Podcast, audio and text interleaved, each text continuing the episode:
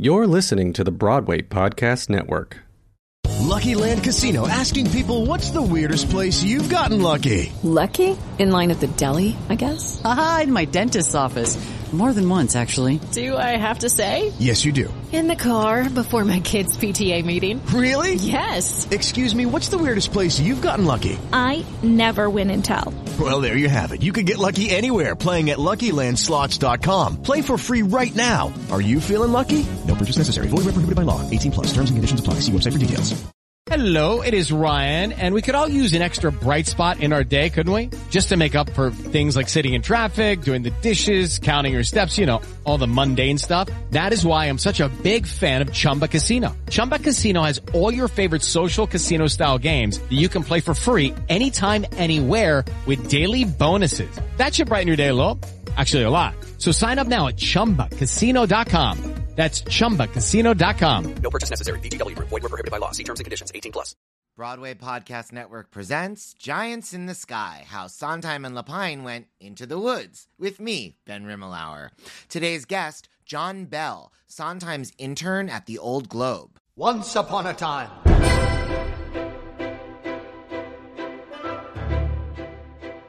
John Bell was Stephen Sondheim's intern on the Old Globe production of Into the Woods. He is the author of Elaine Stritch, The End of Pretend, co author of Score, Music Theory for Musical Theater, and has contributed to other books and periodicals, including the Sondheim Review. A librettist and composer, his musicals River Run Deep and Making Home have been produced regionally, and he is a professor of performing arts at DeSales University.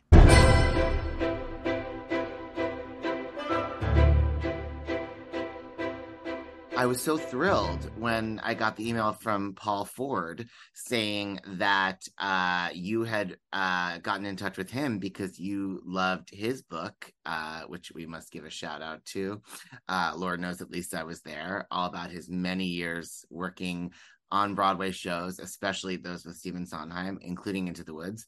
And um, that he said that you had uh, been a student uh, and been working uh, with Sondheim on the um, lo- uh, the Old Globe, Into the Woods. And of course, I was a fan of your book, The End of Pretend, about your years uh, with Elaine Stritch. Thank you. So um, it was really uh, such a treat for me to get to talk to you at all, and this especially because, of course, I had no idea about your involvement uh, in this early incarnation of Into the Woods. So I'd love to just pick your brain about it. Well, you know, um, involvement in the early incarnation probably makes it sound grander than it was. I was had just gone out to San Diego to join the MFA musical theater program out there at San Diego State, and uh, realized that one of the requirements of the program was that you had to have a professional internship. And lo and behold, and I didn't know this, I had already established a relationship with Sondheim a few years earlier and he knew I was, you know, going out to California to start this degree.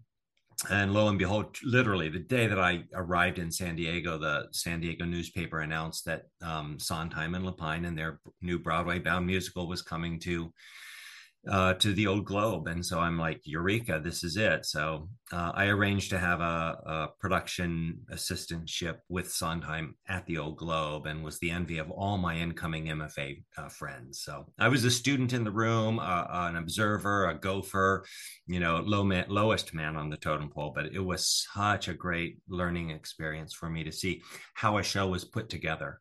So, I mean, and not just any show. Um, yeah and uh, you know i i have found in my conversations with uh, various people involved in into the woods um, that of course the people who were younger at the time uh, for various reasons often remember a lot of the minutia that I'm looking for better, uh, partly because they're younger now, so uh, that just helps with memory, and also, um, you know, these formative experiences when it's you know all new and and uh, really you know imprint on our our brains. So I'm I'm hoping you can just um, give me sort of the play by play. I mean, you find out that you need an internship uh you know how did you go about approaching uh what did you go directly to Sondheim? What had you already been like a fan who'd like written with him? Yeah, I'd written back and forth with him and he had invited me to New York and I got to meet him at his house and then got to see a production uh, production of the original production a performance of sunday in the park with george with him. And so we sort of struck up a an acquaintanceship i would call it. I wouldn't call it friendship but an acquaintanceship. And yeah so when it was time for the internship and i realized he was coming out there i did. I just called him and i said i need an internship and i just want to do it with you. And his initial response was that you know the work that he does is so private and internal as a composer that he doesn't really need a production assistant and he typically doesn't have production assistants um, but you know i think he understood that it was you know something i needed as a requirement for my program so he suggested that i contact the old globe um, with his permission to say that I've spoken to Sondheim. I have this nascent relationship with him. And so I contacted the Old Globe, and the Old Globe says, okay, well, you Sondheim, you've got Sondheim's blessing. So it really developed as a two pronged internship. One was I was working with the Old Globe's education department. They were going to send a small company of non cast actors from the show out into the schools as an educational component of this upcoming Broadway premiere or premiere musical.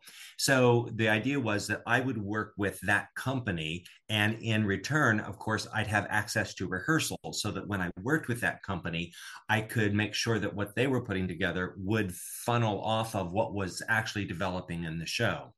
And so once the the old globe was okay with that, then sometimes like, yeah, you're into rehearsals, come on in and you can sort of schlep coffee for me or take music down to Tildy in the basement. So Matilda P- Pincus um, can do all the copying. So was, I just sort of slid into it with two prongs, if you know what I mean. Yeah, okay, first of all, you're blowing my mind. There was a company of um, non-cast actors who were going to schools performing material from Into the Woods. Yes, and it was a company of four, two men and two women, and they were some of the local San Diego actors that I think had been engaged with the Globe. I don't know if they were equity or not. Um, and there I they did this for all the shows at the Old Globe. They created sort of a, an education guide, and they offered the schools to bring this company of four in just to give them samplings or a taste of what their production would be, in the hopes that they'd bring buses of kids to see the shows.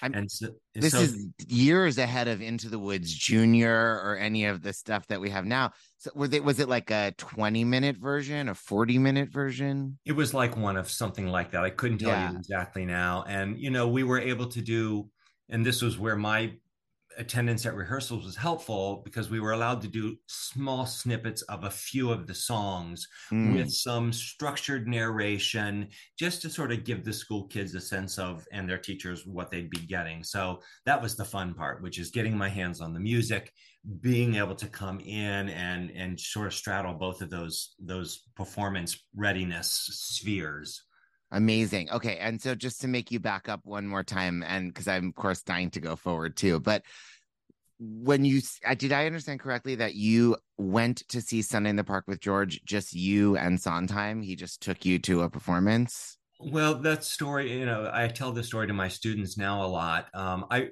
when I was in college, I did a production of Side by Side by Sondheim, and it was my first introduction to his work, and I just was blown away by it. So when the production was over, I wrote him a typical fanboy letter, and you know the letter was, "I love you, I love your work, I think you're writing just for me," you know, all the stuff that all of us Sondheim Sondheads say about him, right? And he sent me back a nice letter saying you know that he was moved by the my remarks and that if i was ever coming to new york here's my phone number. So of course i called his phone number and arranged a trip to new york. Uh, i was about 18 i just entered college. I'd never been outside of central ohio which is where i grew up. I'd certainly never been to new york. And so i went with my mother that summer in between my freshman and sophomore year and we met him at his house and he was very gracious. Um, and then, unbeknownst to us, we we he had alluded that he would arrange tickets to Sunny in the Park with George because Sunny in the Park with, with George had just opened, and um, unbeknownst to us, after our meeting with him at his house pre-curtain, he accompanied us to Sunday in the Park with George. And so we had this wonderful, glorious sort of opportunity to see that show with him and um, you know it was a night that just changed my life And was that still the original cast? It was Mandy and Bernadette, the whole bit. Yeah. Amazing.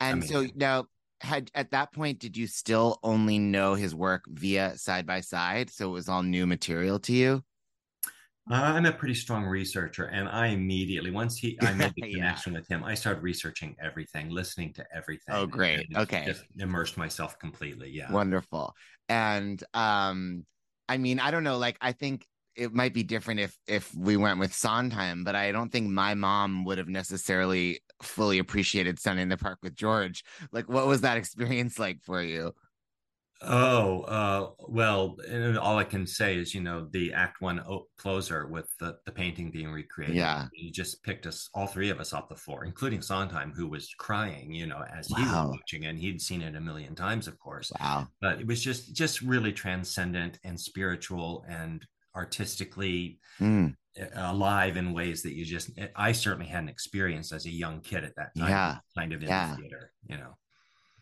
Amazing and i mean did he take you backstage did you meet anyone in the cast anything like that Um, we did. We had an opportunity to meet the cast members, and you know, it was it was kind it was kind of like you know, we're following him around, and he's Yeah. graciously introducing us. He's doing the lovely host thing, and um, people were kind, but they were like, "Who are these two people?" You Right. know?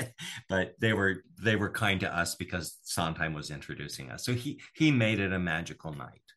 And so, um, with that experience behind you, did you have uh, a little bit more comfort than you might have going into your first? Were you there for the very first rehearsal for the? Did you come to New York for the Old Globe rehearsals in New York? No, I didn't. I didn't even really know about Into the Woods. All the research I was doing, I wasn't even aware that a new musical was in the works.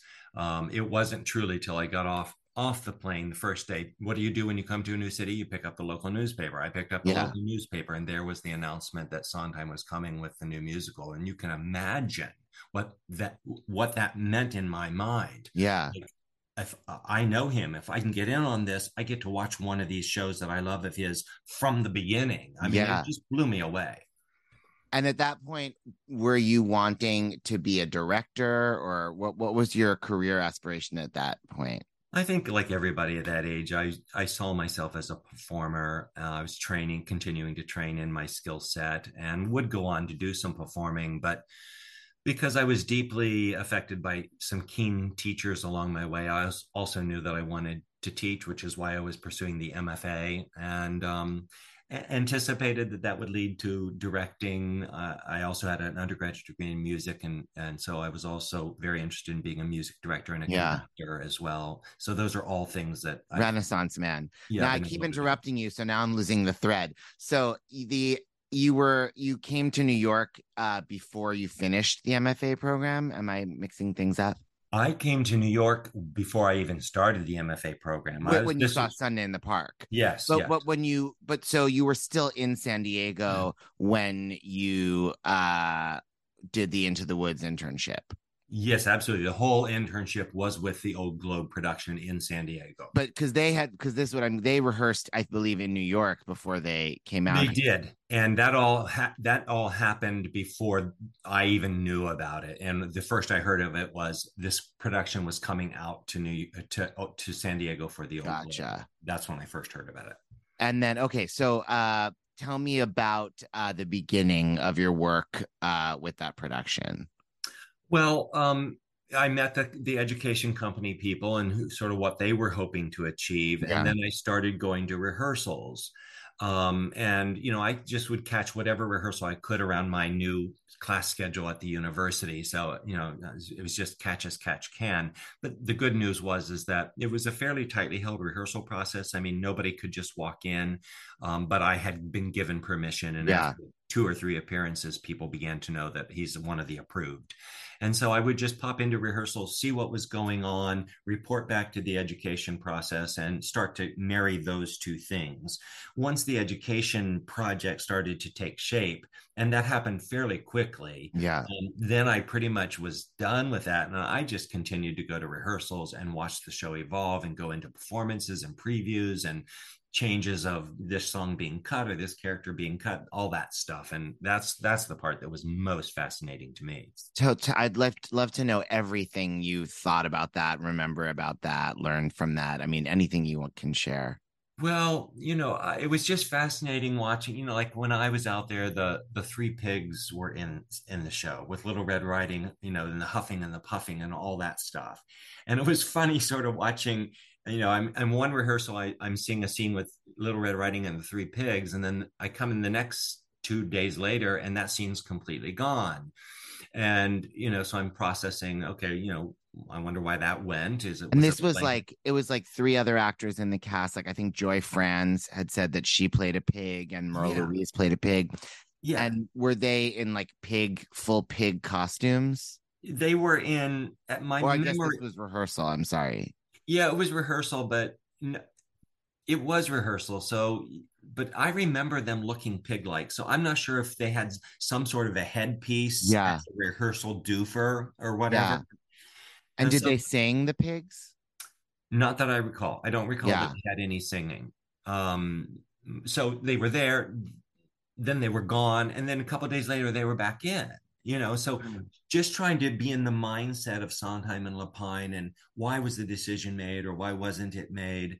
so that type of stuff was fascinating throughout. I remember. Uh, do, sorry, do you remember other things like that that we would not know about now that had been pieces of the show? I remember um, I remember that the witch's big number in Act Two was Boom Crunch, and before it became Last Midnight. Yeah. And I remember that I had gotten the sheet music for that for the education company, and I was really fascinated with that Boom Crunch number because I thought it was just a fascinating piece of writing, and um, and and to watch um, Ellen Foley, who was the witch out there, sort of do that number, and it was sort of so part of her aesthetic, her visual aesthetic, her emotional aesthetic, and and then and then when last midnight sort of morphed out of that which i don't think happened in san diego i think that happened once bernadette got involved yeah. they sort of reshaped it later but just sort of comparing those two things the original for the, from the san diego to what it became later you know was a, a study in lyric writing and character development and creating the right tone and diction of a character because that the character of the witch changed significantly um, and and I can share a couple of other anecdotes. I remember one day one of my assignments was to go to the hotel where Sondheim was staying and to pick him up and bring him to rehearsal. I didn't do that often, but for some reason I was dispatched this time. And I got to the hotel and as planned and knocked on the door and he came to the door and he opened it and he had this big sort of Cheshire cat grin on his face. And I said, I said, what's going on? You know like i could just tell that he had something was going on and he said come in i want you to hear this. And he proceeded to play me the and i think i may have been the first person besides sondheim to hear this. He played me the reprise of agony. And then it was so fascinating to me. Not only was I exposed to this reprise, which was such a brilliant parallel to the original from Act One, as these you know these men have changed from having got the girl to now having a roving eye i mean it was just such a brilliant piece of writing but what was fascinating is sondheim sits at his piano in the hotel room and he plays this for me and the first and if if you've ever heard any demo tapes of Sondheim, he's not a good singer. So it's really hard to exactly know what's happening with the pitches and the melody. But because I knew the, the, the original, I kind of knew where it was. Yeah. But he was laughing so hard while he was singing it to me that he kept dropping a lot of the lyrics. So I couldn't quite get all the punchlines. And when he was done, he looked at me like that sort of innocent little kid who's just done something wonderful. And he goes, What do you think? And I said, Well, I think it's wonderful, but I really would like to hear it again because you were laughing so much. So he played it again and he put on his sort of actor face and he, he did it straight without laughing at himself and and of course that's when i got the full power of it and i thought my gosh my gosh this is so brilliant but you know my takeaway from that ben is he still was able to tickle himself mm. he still knew in the privacy of the writing what was really funny what was mm. really a brilliant add on to what he had written earlier and took the humor one step further. And I, to this day, I remain, you know, so taken with how much he had tickled himself in his own work. Because when you see him in rehearsal and it's being handed over to the cast and they're working it up, you don't often see that initial little pleasure. Mm. You know, mm. because he's got a, in my experience with him, he had a different mask on in those settings. So that's one memory that I can share with you. Uh, and that's so that- interesting because you talked about um, his initial reaction to the idea of having a production assistant and being that writing is this uh, private thing, and yet it does seem like he invited you into that space, and you were able to share that experience with him in that moment. Yeah, and I feel I feel like that was a rare thing. You know, I don't take that lightly. I, when I share that story, I share that in the wonder of it. Um, mm. Just the, the the real blessing of having had that opportunity. And a similar experience was uh, later in this process, and I think it, the show hadn't opened yet. It, I think it was still in rehearsal. The night that the song No More, the ballad between the baker and the hmm. mysterious mm. man came into the show. And I had heard a couple days before there was a buzz in rehearsal. I never talked directly to Sondheim about this type of thing, but I heard that a new song was being written for the two characters and um, that there was a buzz building that it was pretty impactful. And the day that it was going in, or for that evening's rehearsal, um, when I got to the theater that day, the buzz was alive. It was like, oh my gosh, wait till you hear it. People had been hearing it in the rehearsal hall. And it was going in that night. And um, what I recall was, is that uh, to my to my recollection, Sondheim and I were the only two out in the house when they got to that point in the show when this song was being heard. Now, I'm sure that's not true. I'm sure Lapine and his assistant and other people were out there too. But that, this is how I recall it that Sondheim was sitting in the center orchestra, probably about 10 rows back from the stage, and that he was slumped down in his theater chair with his feet over the back of the chair in front of him. So he was really cradled. Uh-huh. And he and he sort of slumped down as the scene and as the song was coming, right? And and you know it was with piano only and uh, chip zien and tom aldredge were doing it. And and you know i'm thinking to myself this is that moment. This is that moment when you are a composer lyricist you've written something and you have it's not like in the hotel room sharing it with a production assistant. It's like here it is. Here it is in the flow of this story for whatever impact it's going to have and here's the moment where you find out how people respond to it. How do the actor what do the actors do with it? What's the energy in the room? How does it feed the story or not? You know is it success? Is it failure? All that stuff. Mm. and so and i was even further back from Sondheim, and I wasn't in center orchestra. I was over to the left orchestra. And so I was about 10 rows back. So from that angle, I could sort of see not him in full profile, but enough of a profile to really try to read what was going on. And for me, as a young kid, I was just like, wow, this first exposure in the story itself, you know, what is this like? And and and and I, I, I, I, to this day I say to myself, he wombed himself. He went into the womb the way he slouched down and put his feet up over the chair in front of him. He was almost in the fetal position at this exposure. That's my interpretation, of course, but he closed himself off. I mean, at times I don't even think he was looking at the stage. I think he was just listening to the music and what the actors were doing with it. And of course, you know, I was mesmerized both by what I was hearing and seeing, but also keeping half my eye on him the whole time. And you could hear the stillness in the theater, and everybody, you could just tell the impact was probably had to be exactly what he wanted. And, you know, at the end, um, I just looked over. It was rehearsal, so there was no applause or anything, you know. So I just looked over and I just saw him wipe, just wipe a tear away, and and I just thought to myself, this is the rarest of rare moments that I am experiencing. And I'm just a production assistant kid. And I'm telling you, these experiences have stayed with me so deeply.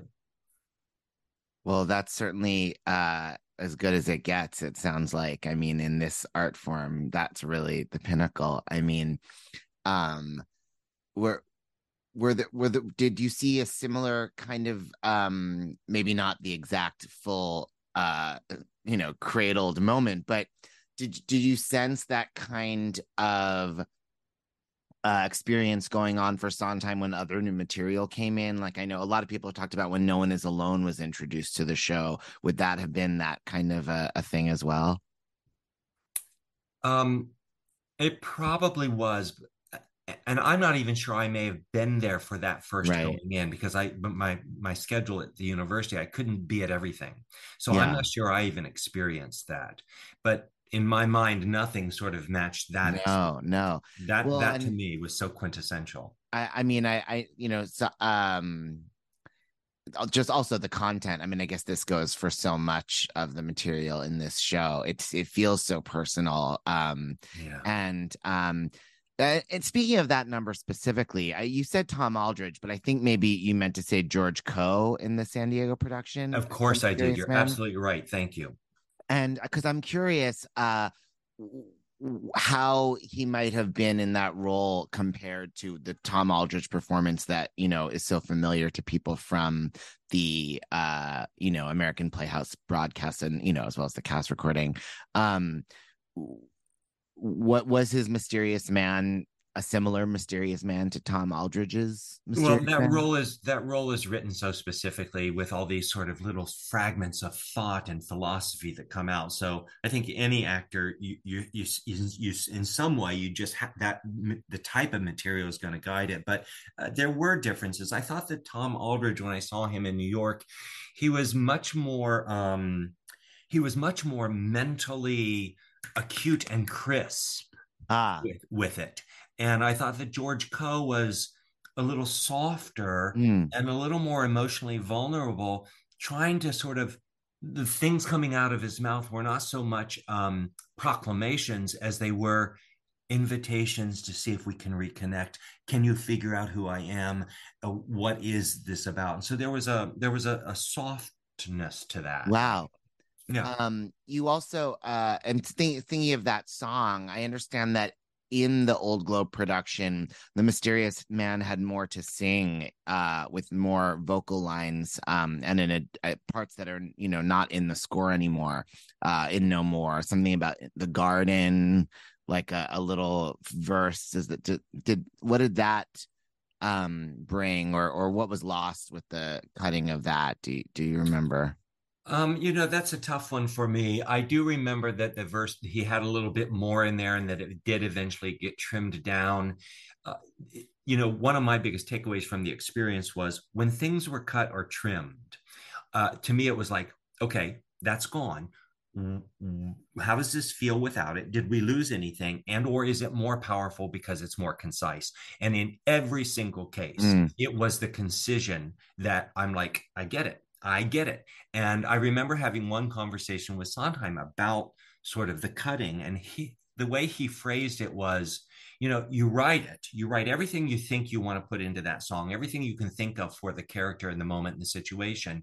You put it out there, and then you're in the glorious position of if you've got too much, you just have to cut it down. And in the cutting process, you're going to make it sharper, clearer, and cleaner. And you know that's the lesson i learned. I have used that so much in my own work is that i'm in the glorious position of having too much stuff. Great. And th- that's what it was like. You know, I, I remember working on a show years ago where there was kind of like a showstopper that I, I was the director and I l- really thought that it had nothing to add uh to the story and that it really um uh got the audience too invested in a character that they shouldn't have been spending that much time invested in ah, and the producer and even the writers disagreed with me because I and I still think they were wrong because they just fell in love with the fact that this performer was dazzling and the audience just ate it up. Hmm. Um, I'm I wonder if there were things uh that got cut that you know maybe were harder to lose because of that kind of value they had or or that maybe that stayed because even though the sort of relentless, you know, the the ruthless uh uh conciseness would have called for their cutting. I, I just wonder if there were any things that sort of, you know, either did or didn't get cut, but had that kind of uh, you know, uh questionable value in the show. You know, it's such an interesting question, and I'm struggling with it because the way for me to contextualize the, uh, whether or not I felt that or not is what really isn't possible until the Broadway cast recording came out. Yeah. Get to know that score by heart. Mm-hmm. Certainly when it was in San Diego, I got familiar with it and I had my hands on a few pieces of music, but not most of it. Yeah. And it was changing so much that it didn't template itself. It didn't imprint itself Yeah. enough for me to sort of make some of those judgment calls. Certainly there was no really wonderful show stopping or emotional piece that was cut that you felt like, whoa, where did that go? Yeah. Uh, there was nothing like that. Um, it was all about small little edits. Sure. Or changes of lyrics, or the boom crunch, be, boom crunch becoming last midnight. That was a significant. Well, let's get into that because, um, you know, of course, I having not uh, been a production assistant on the old Globe production, sad for me, uh, first got to know Into the Woods through the, you know, final or, you know, Broadway opening version as broadcast and on the album. And, um, and now doing all this research, I have gotten to know last, uh, Boom Crunch somewhat well, but Yeah. Last Midnight is a song that I've known for, you know, 30 years or whatever. And, uh, you know, 35 years and, and have long loved. And, um, so to me, it seems so clear that that was just a, an out and out improvement.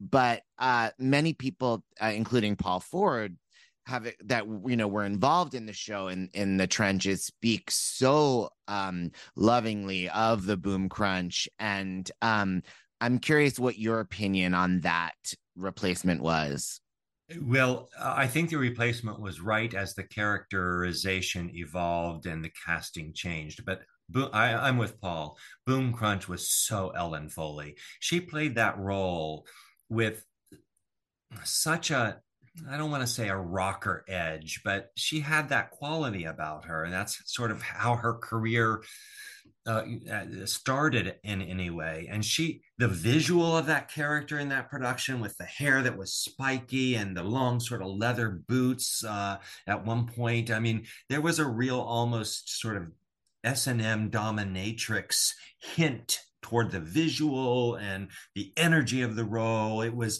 it was about the witch protecting this child Rapunzel at all costs and damn the world if, if anything's gonna get in her way. I mean, it just had an edge to it, right? And so Boom Crunch, which you know, there's a little bit of that in Last Midnight, but Boom Crunch is all of that. It's the full release of that ferociousness of you know the the absurdity of the world and the the idiocy of the choices and decisions the good versus the bad and uh, you know all that stuff that eventually worked its way into last midnight. But it was so right for the way she was playing that role. Now you know for whatever reason that once it left san diego they moved the role in a different direction.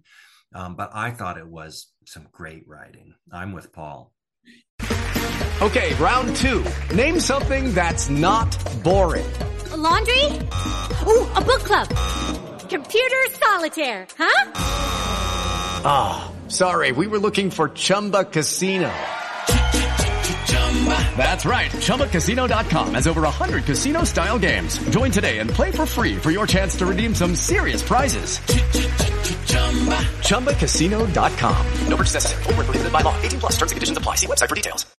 Judy was boring. Hello. Then Judy discovered ChumbaCasino.com. It's my little escape. Now Judy's the life of the party. Oh, baby, mama's bringing home the bacon. Whoa, take it easy, Judy. The Chumba life is for everybody. So go to ChumbaCasino.com and play over 100 casino-style games. Join today and play for free for your chance to redeem some serious prizes. ChumbaCasino.com. No purchase necessary. Void where prohibited by law. 18 plus terms and conditions apply. See website for details. Yeah. And so, um, she did not have, uh, the witch did, other than Boom Crunch and the rap didn't really have any other big solo kind of musical material at the old globe is that right That's right. To well, I'm trying to think if "Stay with Me" was in there. I think "Stay with Me" was in, or if the song wasn't in, then a scene, the scene was there, and so you got a hint of both the control and what was going to become a real force of the character which or a prong of the character which was the the mothering the the nurturing right you got that softer but i remember ellen foley having some scenes that were trying to begin the softening of that characterization Yeah, You know I think they mean? might have just been scenes without music, at least on what what I've found. Um, and um, did you have a sense uh that there uh did were you around Sondheim and Lapine a lot during the run at the Old Globe? Um, and did you have a well? I guess am I understanding correctly that they continued to make changes on the show in San Diego even after it had opened? indeed And so, and did you have a sense that this was just the beginning and that bigger changes would be happening prior to Broadway? You know, I I think I don't know that I had enough wherewithal as a young theater person to know. I assumed it was going to try to go into New York. Uh, um, in my thinking, it was going to be this cast. This cast has been rehearsed. This cast is being Ah. developed. It was just going to lift, and that it would continue to evolve. Um, that was my sense of it. But yes, during the run in San Diego, it was changing, and that was maybe the most enjoyable part of the process for me because I did get to usually Sondheim and Lapine would sit in the back row during those performances in front of the audience, and I would sit next to him. And you know, he usually doesn't have a, an assistant, but you know, in this particular case, here I was, and he helped me get in there. So I would take a few notes for him every once in a while. They were usually musical cueing notes that he wanted Paul Gemignani to have or whatever. Um, and and Lapine's assistant would sit on the other side of him, and so so I would get His to assistant R.J. Cutler was that, or or John Murray? No, um, Lapine's assistant out there was David Warren. Oh, interesting. David Warren, who's gone on to do some directing of his own. Great, thank you. Um, and so, so I would listen to some of the, I would eavesdrop to some of the whispers going on back and forth between Sondheim and Lapine about, you know, this line or this scene or this character or this actor, if they were displeased with the way an actor was maybe handling a moment. Um, and so I found all that kind of interesting. And sometimes from what I'd hear them say, uh, two days later, a, a cut or a change would be made, and I'll I'll have been able to connect. Oh, that was the germ of this. Why this change is going in. Uh, the big problem out there was it was so long, and the audience was leaving at the end of Act One because they thought it was over. And so they, they had to figure out. The funny story about that, I I remember sitting next to Sondheim during one of the performances, and after intermission and this is when you know a lot of the on, audience had been leaving at the end of act one and they were trying to figure out what to do and eventually put they had the growing beanstalk at the end of act one in that last number so people would think oh something's yet to come. But that still wasn't solving the problem and as the lights were going down for the start of act two sondheim sort of got up in his seat and he he's looking out over the house and he's counting and I just looked at him as he finished and said, I said, What are you doing? And he said, I'm counting empty seats. And I said, Why? He said, I'm trying to figure out if the show's any good. And I thought to myself, You're kidding me. Stephen Sondheim is, is using the barometer of how many people have come back. Have they solved the problem? Are people liking the show? And it just comes down to the patrons. The audience never lies. You got to listen to the audience. And that was a real a real eye-opening lesson for me too because i'm thinking well, this is the great stephen sondheim. He wouldn't need to do something like that as a barometer of success. But he was and i thought it was wonderfully humble. Yeah. you know? Yeah. Um, so in those conversations that you would hear them having or that you'd be a part of or you know around during that time period in general, did you really not have any sense that there were any cast changes that they might be theorizing? Uh, well, there was, you know, the day I got to the theater and it was in performance, and the buzz was that Bernadette Peters was coming out to see the show that night. And I'm like, oh, Wow. I figured, well, she just did Sunday in the Park with George. They just won a Pulitzer. They must be great friends.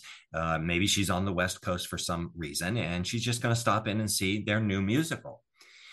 But then I was talking to another rehearsal present person who was sort of on my level, and we were talking a little bit about it. And they said, Yeah, they're going to dinner tonight. And I thought, Do you know where they're going to dinner? and so this person knew the restaurant and the time. So we went to the restaurant a half hour early. And it was the type of restaurant where, you know, there weren't multiple rooms. It was one sort of space. So we figured we got there a half hour early, got a table that was a pretty good table to see anything that might go on. And of course, got our menus ready so that we could hide behind our menus. And so it, we, we were close enough to them to over overhear anything they were saying but i wanted to see bernadette peters. Yeah. you know it was just as simple as that yeah. you know and so we were there and and and they came in and and you know they had their dinner and they i don't think they ever saw us. And you know when it was all done we sort of changed our positions and we got out early and all that stuff. It was just it was just young kids being you know you know starstruck that sort of thing. But the conversation that we had was why is bernadette here she's a star this show doesn't have a female star i mean she's not going to take over the baker's wife because Joanna Gleason is killer. She's killer in the role. And the only other possibility was the witch. And we thought maybe, but the witch is not the star role either. You know, it's an ensemble piece. Um, and so we debated that and we finally just decided that we just decided that, you know, she was friends and she'd come out to see it. But within about a week or so, you could hear the cast beginning to talk. There has been talk about the eventual uh, process moving to New York, and that amongst them, they had all figured that there was going to be a change in the role of the witch, and that they were trying to get uh, Bernadette.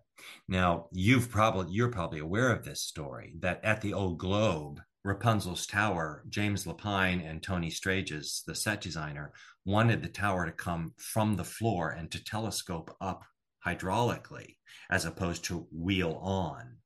And Jack O'Brien at the Old Globe and said, "No, no, we can't excavate our theater. I don't have that kind of money, and you don't. This production is not going to make that kind of money while it's out here." Blah blah blah blah blah. Well, eventually, the word goes. I can't remember who from the company. that I heard it through someone in the grapevine that once they signed Bernadette, uh, James Lapine's uh, response was, "I'm going to get my telescoping tower," which is what they got in New York. You know, because yeah. if you got a big name like that, you're going to have a it elevates the production to a whole new fiscal level.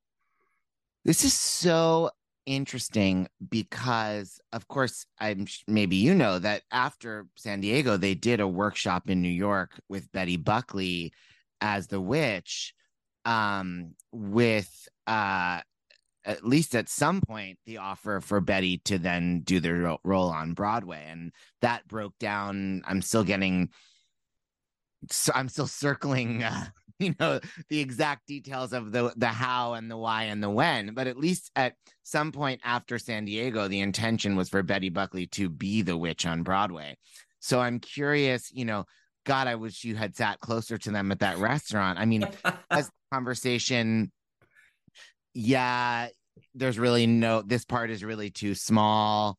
Um, I I mean, I also know that you know Bernadette went did um an extremely short run in Into the Woods. You know, she famously was already gone by the time of the Tony Awards. Um, that's why her replacement Phylicia Rashad is the witch in the clip from Into the Woods. Yeah, but um, but even Phylicia Rashad had there was a month of I think Betsy Joslyn after Bernadette. It's not even like Bernadette left the week before the Tonys. I mean, I think she left like in March. Yeah. So I mean, it, I you know maybe that was the first conversation. It's not a big enough part, and Bernadette's commitments to I think she was doing a movie meant that it she couldn't really do it.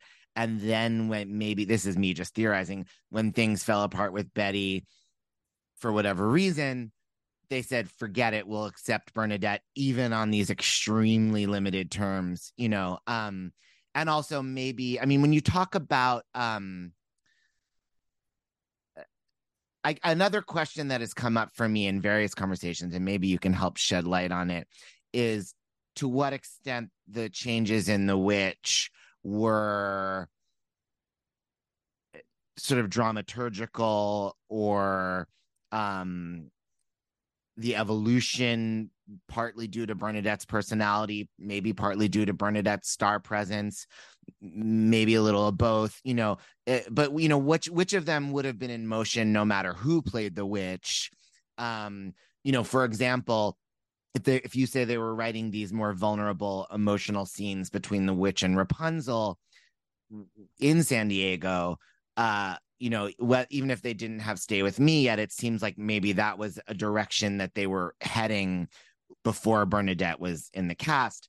And I believe it's been said that Stay With Me was written for Betty in that um, workshop process, uh, which is certainly feasible, you know, um, musically. So, uh, and, and then another thing is that, um, you know, Bernadette is so funny in the role, and um, at least there's like a there's a clip on YouTube of a press rehearsal, like that the they're still in the studio. They have not moved into the Martin Beck yet, but it's the it's the Broadway production. You know, maybe their final rehearsal in the studio or something. Um, and it's there's a sequence from the opening rap, and Bernadette is much less funny than she is on the cast recording or Mm. certainly the video and uh it seems safe to for me to guess that a lot of that comedy was stuff she found you know once she was really doing the material. And so uh i'm curious like was there much comedy and, and really anything you can say to help me understand how much of it was a difference between the persona of Ellen Foley and the persona of Bernadette Peters with something happening in between with Betty Buckley and how much was the you know material growing? I don't know if you can help me figure that out My my only sense is is I think that with Ellen Foley's version of it in San Diego, it was pretty dark. It was pretty driving. It was pretty edgy, and and uh, and I and it was also a little unclear. I mean, be, I mean, part of the response that I had to it was is that it almost had um, an inappropriate expression of a mother daughter relationship to it it, it felt you know i felt that it was very unclear. It was hard it was edgy but i wasn't quite sure what it was. And so my sense is once i got had a clear realization that this is going to go on to new york and it sounds like they're making some changes here that all made sense to me because i felt that it needed some clarity to it right? It just needed some clarity. Um, i never learned about betty buckley and the workshop that happened before the new york uh, uh, production until well after I had seen it in New York and continued on with my association with Sondheim, and then read at some point that there had been this thing with Betty Buckley, and that the little bit I heard was that you know she was very intense and very impactful. Um, and so I just thought, well, you know, yeah. So was was it, was it intended for her, and or were there issues with Bernadette? I know I saw Bernadette come out to see it, and uh, but I've never really begun to been able to understand that. I do think that you know the humor in San Diego was in Joanna Gleason. Yeah. She was she was the pressure valve. And she she and Chip sort of carried that whole sort of getting us through that, um, getting Mm-hmm. an audience who's not quite sure what this musical is, and is it over in Act One? Do we come back for Act Two? Yeah. the, the baker and the baker's wife is what carried you through. Yeah. Um, but certainly by the time it got to New York with Bernadette and the humor that she brought to it, almost in some cases, you know, vaudevillian, like Yeah. so big, you Yeah. know, those are all little vaudeville turns, you know what I mean? Um, uh, but she had, yeah, she had found that, but I, I can't really tell you about Betty's role in it and what the the thing was. And it makes perfect sense if you tell me that Bernadette was reportedly scheduled to work on a movie and so they felt like they wouldn't get enough time with her and so they went to somebody else but then that didn't work out and they figured let's get her in and launch the show. Certainly i can imagine from their experience in san diego where the reviewers were not kind yeah. that they felt star power was necessary. Yeah. Yeah. Um that's uh uh, it's interesting what you say about um, the inappropriateness, and I'm so I think Betty Buckley would be gratified to hear you say that. I have not talked to Betty for this podcast yet, but there's a wonderful book. Maybe you've read it, "Nothing Like a Dame" by Eddie Shapiro. no And i haven't these wonderful. I think there's a a follow up book, and there's one that's all Broadway leading men, but nothing like a dame is these great Broadway leading ladies, Betty Buckley, Patti LuPone, Chita Rivera, um, many other people, not Bernadette, but um, these great just conversations with them. Uh, and they're very frank and fascinating um, about ins and outs of their career. Yeah. And Betty talks, uh, I believe it's the only time in, in print uh, about her involvement with Into the Woods, which, mm. I mean, one of the reasons for me even doing this podcast is how little information is out there about uh, the gestation of this, uh, you know, iconic landmark show. Um, but Betty says in that book that um, her uh, sort of artistic uh, difference with Lapine over the character was that she saw um, uh, the relationship between the witch and Rapunzel as an abusive mother, and Lapine saw it as a lesbian relationship. Mm. And uh and and she talks about I, I think she says from her point of view after she was gone they wound up doing what she had been advocating for. And i found that so confusing because i thought well did lapine mean like there's a a color of the relationship that has like an incestual vibe? Or was he literally saying like she has taken this girl as her ward like the judge and joanna and wants to you know uh, have sex with her. And you know that's not really clear to me um in in this interview with betty buckley but it's one of the things i would love to ask her about. Um but uh but it's fascinating that you said the inappropriateness of the relationship. Did what can you say anything about more about that? Yeah i was trying to be delicate in talking to you about it because eh, that was exactly the vibe you got in san diego is that um and, and now it's interesting that Lapine says that that's how he envisioned the relationship as a, she, a Betty does. I don't know. I don't. I Lapine did not say that to me. But okay, but so there was some sense that maybe that was Lapine's sense of what he was looking for in the relationship um, from someone else's interpretation. Yeah. I certainly got that interpretation. Some of the physical actions that Ellen Foley was doing in as the witch um, certainly spoke toward um, a physical attractiveness, a physical impulse, mm. and and and that was part of what was confusing, um, yeah, because it it took it to a a very different place. Yeah, um uh, interesting and fascinating but it just it just you, you had you, you just it was hard to settle in on it. Yeah. And and so if betty had a workshop where she was sort of bringing in more of the maternal, a troubled maternal relationship, and that she and Pine may have clashed over that interpretation. It's fascinating to think then that when Bernadette got her hands on it, it really moved in the direction that Betty might have been yeah. suggesting.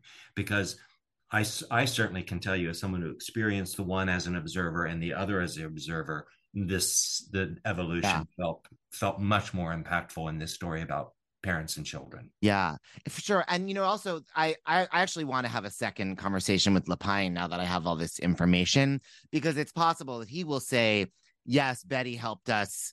realize that that was one of the wonderful impacts she had on the show and we got to continue to benefit from and that's not why she was used you know um so you know i don't it may be that they all would agree about that now um and so it sounds like you felt that uh, aside from the um, evolution of the material, that Ellen Foley's performance was strong, and that the desire to replace her had to do with getting a name and not a you know, quote unquote, better performance. I think Ellen Foley's performance was powerful. I mean, she was just a fearless actress, actor, yeah. I mean, just incredible. And she was making bold choices and she didn't hold back. And some of it sometimes felt more like um, it was coming out of her background as a rock singer. Yeah. But, but she wasn't afraid. She was going to bring that to the stage. You know what mm. I mean? So that was all fascinating.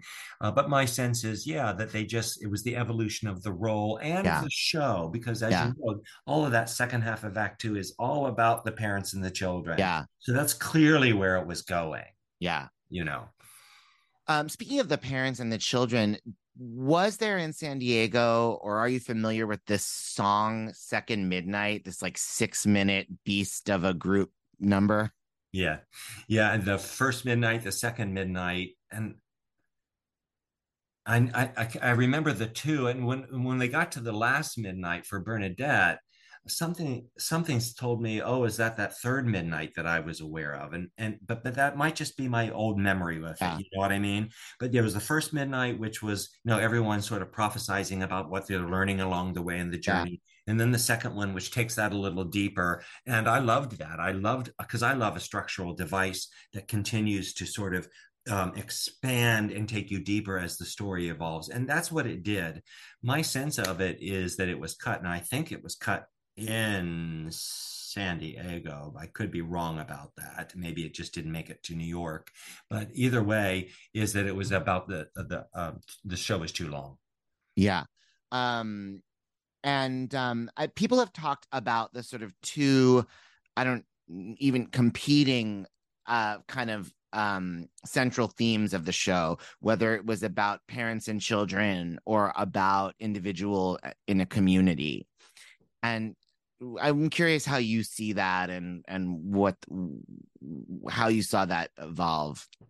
Well, this is, of course, coming when as I've grown older and had a, chance to get to know the show really well and been involved in it on my own now in a number of different productions. But you know, the the, the two the two that you just set up, they're one of the same. I mean, mm-hmm. parents of children and how an individual operates in for the greater good is really the, the very goal and role of parents for their children. Mm. And so I found those two things sort of of a piece mm. that, that that what a parent does with their child, hopefully, does prepare them to be a kind person who cares about the greater good, not just their own individual good. So I always, those things are interchangeable in my mind, you know? I'm wow. I think you just explained children will listen. yeah, yeah, yeah, yeah, yeah, yeah. Right. Um, uh, one complaint that I've felt at times watching other productions of the show um, was that there was this sort of um, kind of uh, inspirational power ballad after inspirational power ballad back to back for the final you know 25 minutes with no more into no one is alone into children will listen and I, I wonder if your sense of the piece uh, has has feels that there's a weighted down there too. I think so. I think one of the things that I, in subsequent conversations with Sondheim over the years after that experience, um, I was doing some writing myself and I would send some of that to him and get some feedback from him. And so I had an opportunity to sort of, you know, learn from him a little bit. And one of the cautions he gave me on a piece that I had put together was you've got three endings, John. Mm. Choose an ending. And I often think that Into the Woods feels that way with those yeah. backed up power ballads that it, it it decided, okay, we're going to land on the emotional impact of children, you know, and how the, how the things we do in this world impact other people. And it keeps saying that over and over again. They're glorious songs. Yeah. I can I can I know why you wouldn't take the scalpel to them, you know, yeah. but that is a moment where you've got enough. You could probably trim this down for and make this even more concise. So I do feel that, and I understand the criticism of it. Yeah. Although you didn't have Children Will Listen in at the Old Globe, is that right? That's correct. We did not. And did but, you did did you feel like maybe it was better in that respect w- when it didn't have yet another? Um, when I saw it in New York and and got to children, uh, children will listen. Children will listen felt good to me. Yeah. It felt good to me. Uh, and that's not that no, no more and no one is alone don't feel good. They feel good for all kinds of right reasons. Um, but it felt good to me it, because, because, you know, it was uh, the dead witch and the dead baker coming or baker's wife coming back from the dead. And it had this sort of metaphysical, ethereal sort of, here's the, here's the grand moral of it all. So you kind of know what they were trying to do with it, but, you know, if, if today I would be hard pressed to want to cut one of those numbers, even yeah. though I understand the criticism of it. Yeah, I can't think of a another show that I think is a well written show that has committed that sin and gotten away with it. Yeah, yeah, that's true. Um, uh, eh, are there are there any things in the show that that you might have thought uh, could someone else has mentioned um that the whole sequence with the prince going to the stepsisters even though it's a you know familiar beloved part of the cinderella story with them trying on the shoes that that whole thing didn't need to actually be happening on stage in this piece. Yeah i still feel that way today that there are stuff that could have been handled expositorily since you got the device of a narrator anyway. Yeah um, yeah that you didn't necessarily have to but i mean that whole scene with the trying on the shoe and the cutting off the toe i mean that was that was that was a definite crowd response. I won't say crowd Yeah. pleaser but i think it was pleasing to a crowd even if they Uh, found it graphic and gross. Oh for sure. Yeah. you know so it, it sort of enlivened the proceedings and i kind of understand why it was there and, and why it was kept Totally. Um, and how about the device of the double casting of the narrator and the mysterious man? Because that's something that changed from the old Globe. How how did that strike you? um it was it was okay to me it felt all right it felt it felt kind of interesting to take the narrator and to get him then into the story you Yeah. know even if it was just through a different character you know the audience would have some awareness that it's the same person playing the role i think even though the Yeah. costuming and the wigging would Yeah. change the look substantively but that felt kind of good to me it's sort of like in assassins when the balladeer and john wilkes booth Yeah, totally. it- it's that same thing that a lot of people don't like that but i find that very satisfying in the productions when i've seen that happen mm-hmm. yeah And um, uh, what about the um, uh, Rapunzel? I, I know that in San Diego, Kay McClelland played um, Florinda and Rapunzel. And that always seemed interesting to me. I mean, I'm a fan of hers and a fan of Pamela Winslow's, uh, who played Rapunzel on Broadway. But I, um, but I, I but I'm so curious how that be, the way because I liked what you said. The audience has an awareness, despite the wigs and the costumes, that this is uh, the narrator. You know, and and I think that's really true. In a sense, it almost contributes to the sort of um, storytelling, presentational aspect of the show that yeah he's part of putting on this show for us um and uh so i'm one i'm curious what how that uh felt to have that double casting It, it it didn't have any impact. Uh, to me, it was just a commercial decision to save Ah. money and not hire another actor. Ah. Because if you just look at those two roles, even if you have the awareness, it doesn't make send any sort of message of, uh, in my mind, of any value. Whereas Yeah. the narrator and the mysterious man really does. and um is it true that um maybe if you remember uh that the rapunzel um what would you call it like the vocalies the the little ahs that she sings were down the octave in san diego and that that was an innovation for her to sing them high in in new york Uh, they may have started down the octave in San Diego, but I remember them in San Diego being high. ah okay I do remember that, be feeling feeling very high soprano-ish and just wafting out of the sky.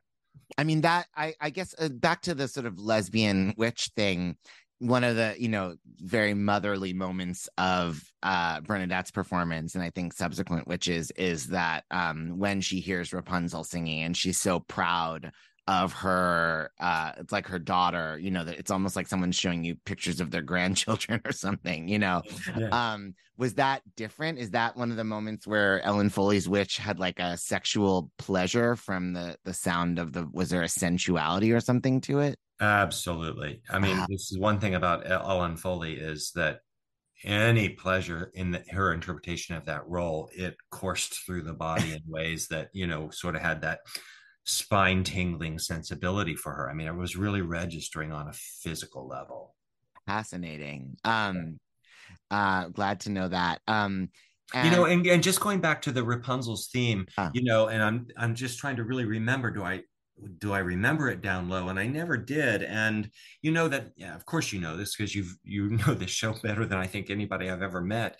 Um, uh, that theme becomes, you know, don't you know what's out there? Yeah. Became stay with me. It's it's in the accompaniment of no no one is alone. I mean that theme in agony it's in it's in everything and Yeah. so i think so my sense is that having it be this high lilting just floating in the air thing is what's made separated it made its statement and then gave sondheim permission to sort of then place it in other places in in wonderfully lower yeah. and hidden layers you know yeah yeah if that's the tapestry of the score yeah um and uh I, I guess as a young Sondheim fan who had done his research, did you have a sense of this piece in the sort of um, canon of Sondheim, like you know, from the beginning?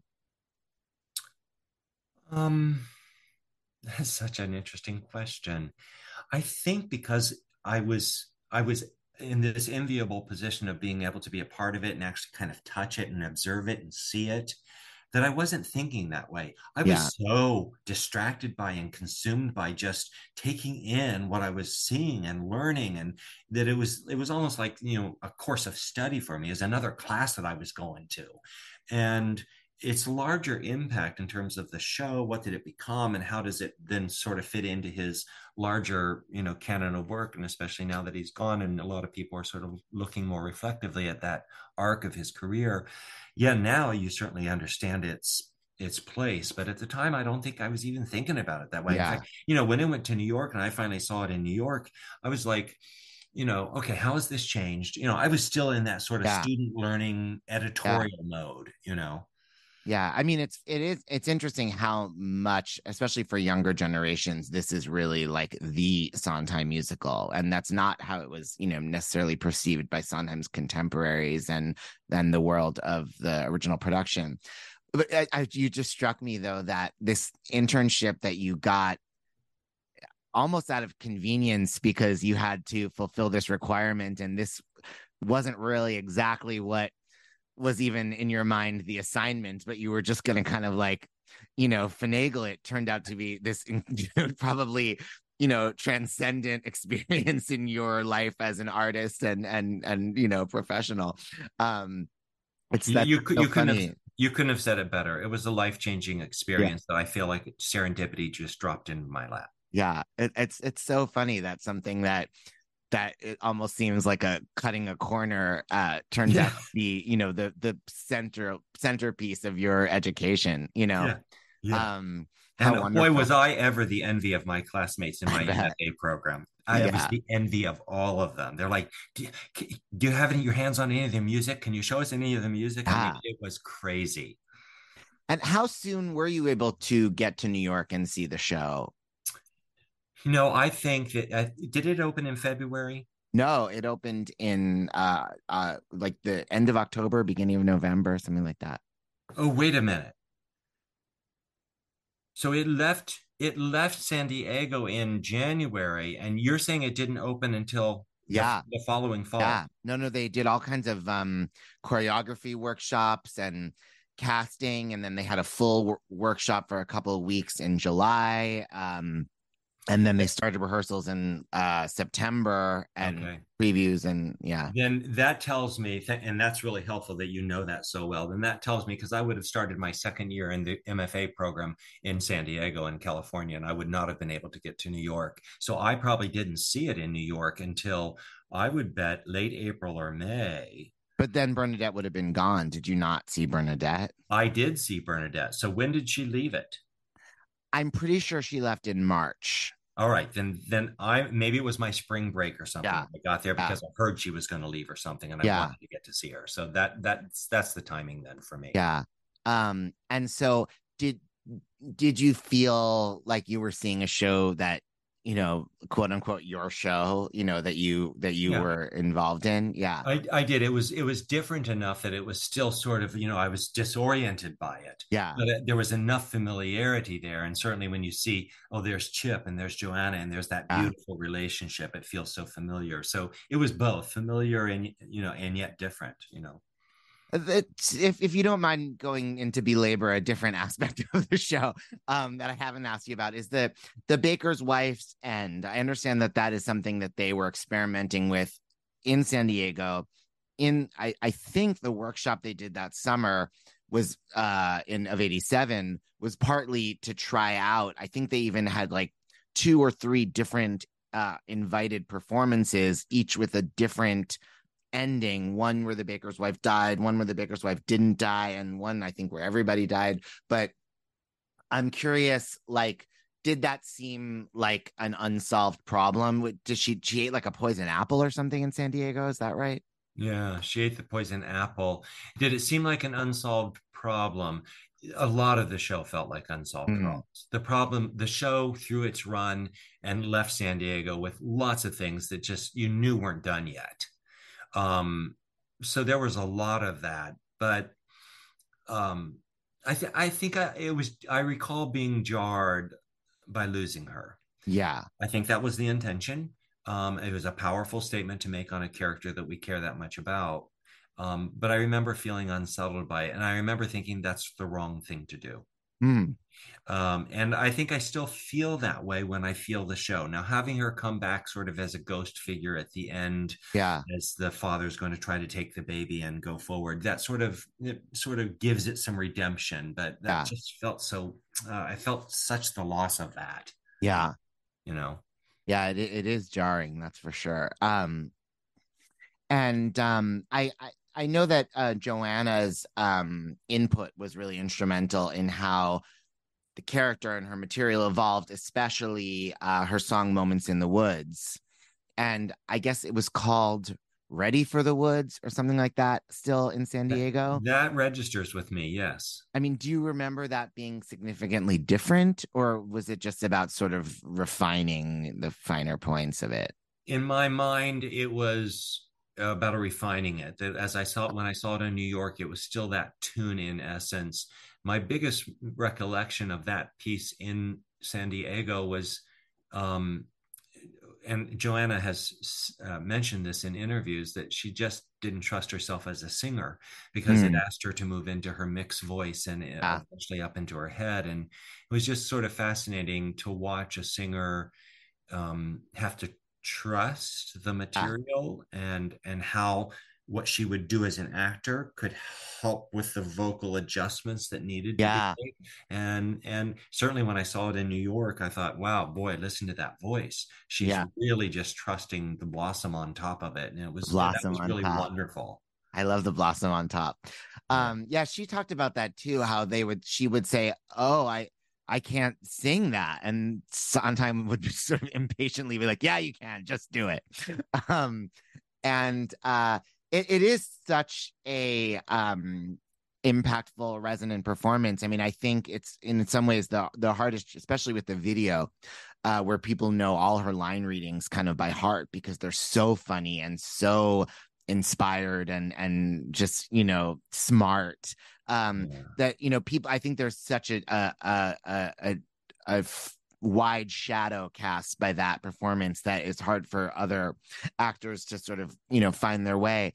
Um but it's funny that it was one that she you know uh had to find. Did did it seem when you see that fully realized performance by joanna uh is it just the difference in the confidence in the vocals that that evolved or were there other pieces of that that it seemed like she still was working through in san diego Um, she, listen, she was brilliant in San Diego. Her comic timing, she led Chip.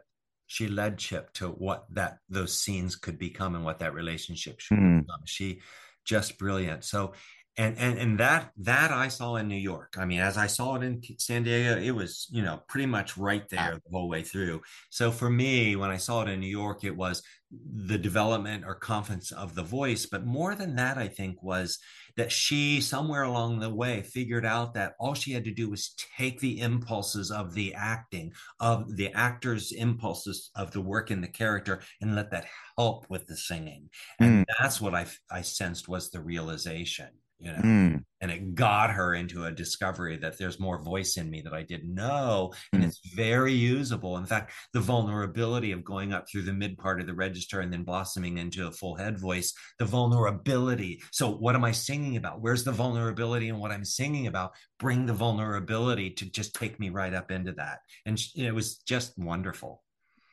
That's fascinating. Thank you. Yeah. um yeah we hear that. Um both in the vulnerability and in the comedy absolutely yeah um god i mean i could just pick your brain all day um i'm i guess is anything else that that struck you seeing it on broadway after having had this um developmental experience with it Um, just that the continued um, imprint in my mind that I was what I was seeing how shows got put together. Yeah. And for a kid, it was like I had no idea that this type of thought and trial and error and casting and recasting i just had no idea. And so that was that was just the biggest piece for me. I will share this one little tidbit with you. When um Sondheim was there for opening, and then Sondheim went back to New York and he continued to play. While he was gone, the reviews came out, and the reviews were not good for the most part. Um, and here I was thinking I was going to do something really helpful Uh-oh. because I was his assistant, supposedly. Um, I sent him a copy of the reviews. Now, I'm sure the press people with the show had probably sent him the reviews, but I didn't know that. So I sent him a, a, note saying, "Dear Mr. Sondheim, you know I know you're back in New York and you won't be coming back into town for a couple weeks, but the reviews have come in and and um, I wanted you to send them. I thought you probably you know blah blah blah blah blah." And I said, and some of them aren't very positive, but um, you know I was you know making some statement like that, thinking it was my place to you know set the the context for him like he would need that right?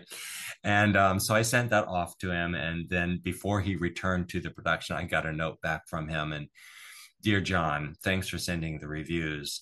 Some of them are not very nice is an understatement. And then the letter went into a tirade about the role of the theater critic being the low man on the totem pole the people who uh, have no have, have no right to criticize because they have no idea what the effort in in the practice of doing is. And just just really unleashed a personal venom not to me yeah. it was, it was through me because i happened to inspire it by sending them to him. But uh, boy i was really taken back by that and it uh, elevated the power of critics in this business. Yeah. it's about money. And um, the chasm that can exist between critics and writers. Um, and then, of course, you think about Frank Rich and the relationship they developed and how Sondheim befriended him and, yeah. and brought him into his circle. But that was an early taste of, you know, yeah. just that response. Yeah, fascinating. Um, although it, people are surprised Frank Rich was pretty negative about Into the Woods. Yes, exactly. Yeah. Um, so fascinating, but definitely part of the Sondheim uh circle, no, nonetheless. Yes. Um, and I and seeing the show over the years and the the film adaptation, any revivals, uh, did do you have any sort of evolving thoughts on on the significance of the piece or or the impact of it?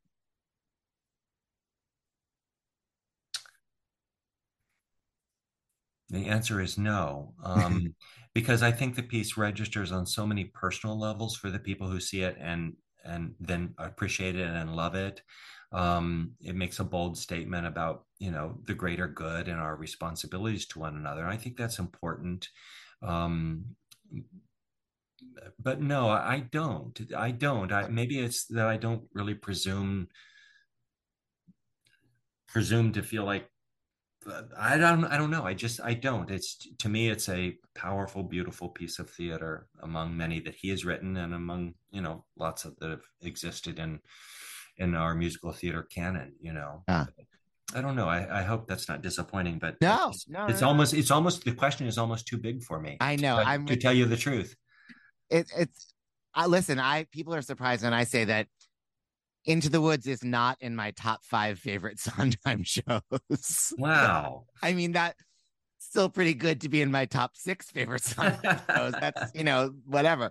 But, um, you know, it's, it's complicated. But, um, uh, you mentioned that you had worked on several productions after that. Were, did you direct them, or what was your? Yeah, I've directed it twice. I choreographed it once, Ah. and I've and I've conducted it three times. And the joy of the conducting experience has been every single time I found something new in the score, Mm. which Mm. is why I love to conduct uh, a good piece of musical writing.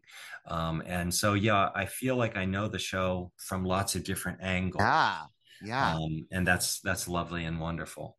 Um, I'd, I mean, if you would share just a tidbit of new things you found in the score conducting, I, I'd love, I'd love to know any of that. Oh my goodness. Um, I think that the production that I did that had the inclusion of the duet between the witch and Rapunzel, Our Little World. Oh, yeah. Um, how that was the same melody of No More, uh, Running Away, Our Little World. I didn't realize that. See, this is why it's so important to ask you this. Yes. Yeah. And so, so when I discovered that, you know, I thought, running away, we'll do it. Our little world is perfect. The exact same notes. And in fact, it's the exact same rhythm. Um, it's just different words. And so when I when I had that moment and I'm like, oh my gosh, you know, and then I'm thinking, well, of course, the witch, the mother to the child, Rapunzel, the mysterious man to the child, the baker. And that again, motive, music motiv- motives being used to imprint theme and relationship and uh, I mean just things like that blow me away you Mm-hmm. know you know and how I would have loved and uh, I'm sure I didn't after I discovered that you know it would have been like me to send him a note or call him up and say hey I just discovered this but I didn't and I would have loved to have had uh, a conversation with him about just Yeah. tell me about that tell me where that came from yeah know? So that's one that's one example I love that. I mean, well, you know, that's the beauty of Sondheim is these these rich scores. You can revisit them just throughout your life, decade after decade. They always have something new to offer you. It's it's it's always uh fresh in a way. amen brother Um, John, I can't thank you enough for talking to me. It is uh, even better than than I hoped when when Paul said that that you had a, an Into the Woods story of your own. Um, so I'm thank you, and I'm so grateful, and I know everyone listening will be uh grateful too. Well, thanks for the invitation. And I have enjoyed talking to you. It's wonderful to talk to somebody with the depth of knowledge that you have. So it's been fun for me too. We'll have to chat again when I'm all done and I learn more new things. 'cause I'm- Please do. Please do. Let's let's keep it going. Um, uh, well, have a wonderful rest of your day, and uh, I, I look forward to another chat with you at some point. Thank you for listening to Giants in the Sky How Sondheim and Lapine Went into the Woods on the Broadway Podcast Network. Look out for episode 30 with Maureen Moore, the witch on the demos.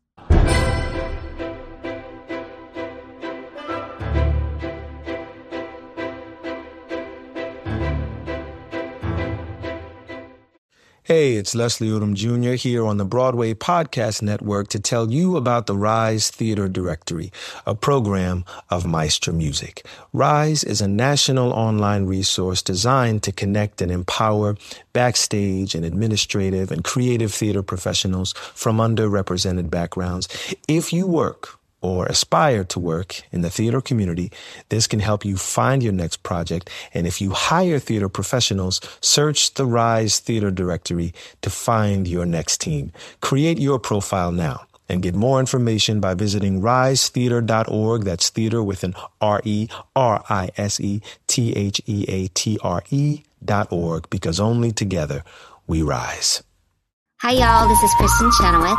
Hi, I'm Gloria Estefan. This is Sara Bareilles. Hi, I'm Patti LuPone. This is Lin-Manuel Miranda. You're listening to the Broadway Podcast Network.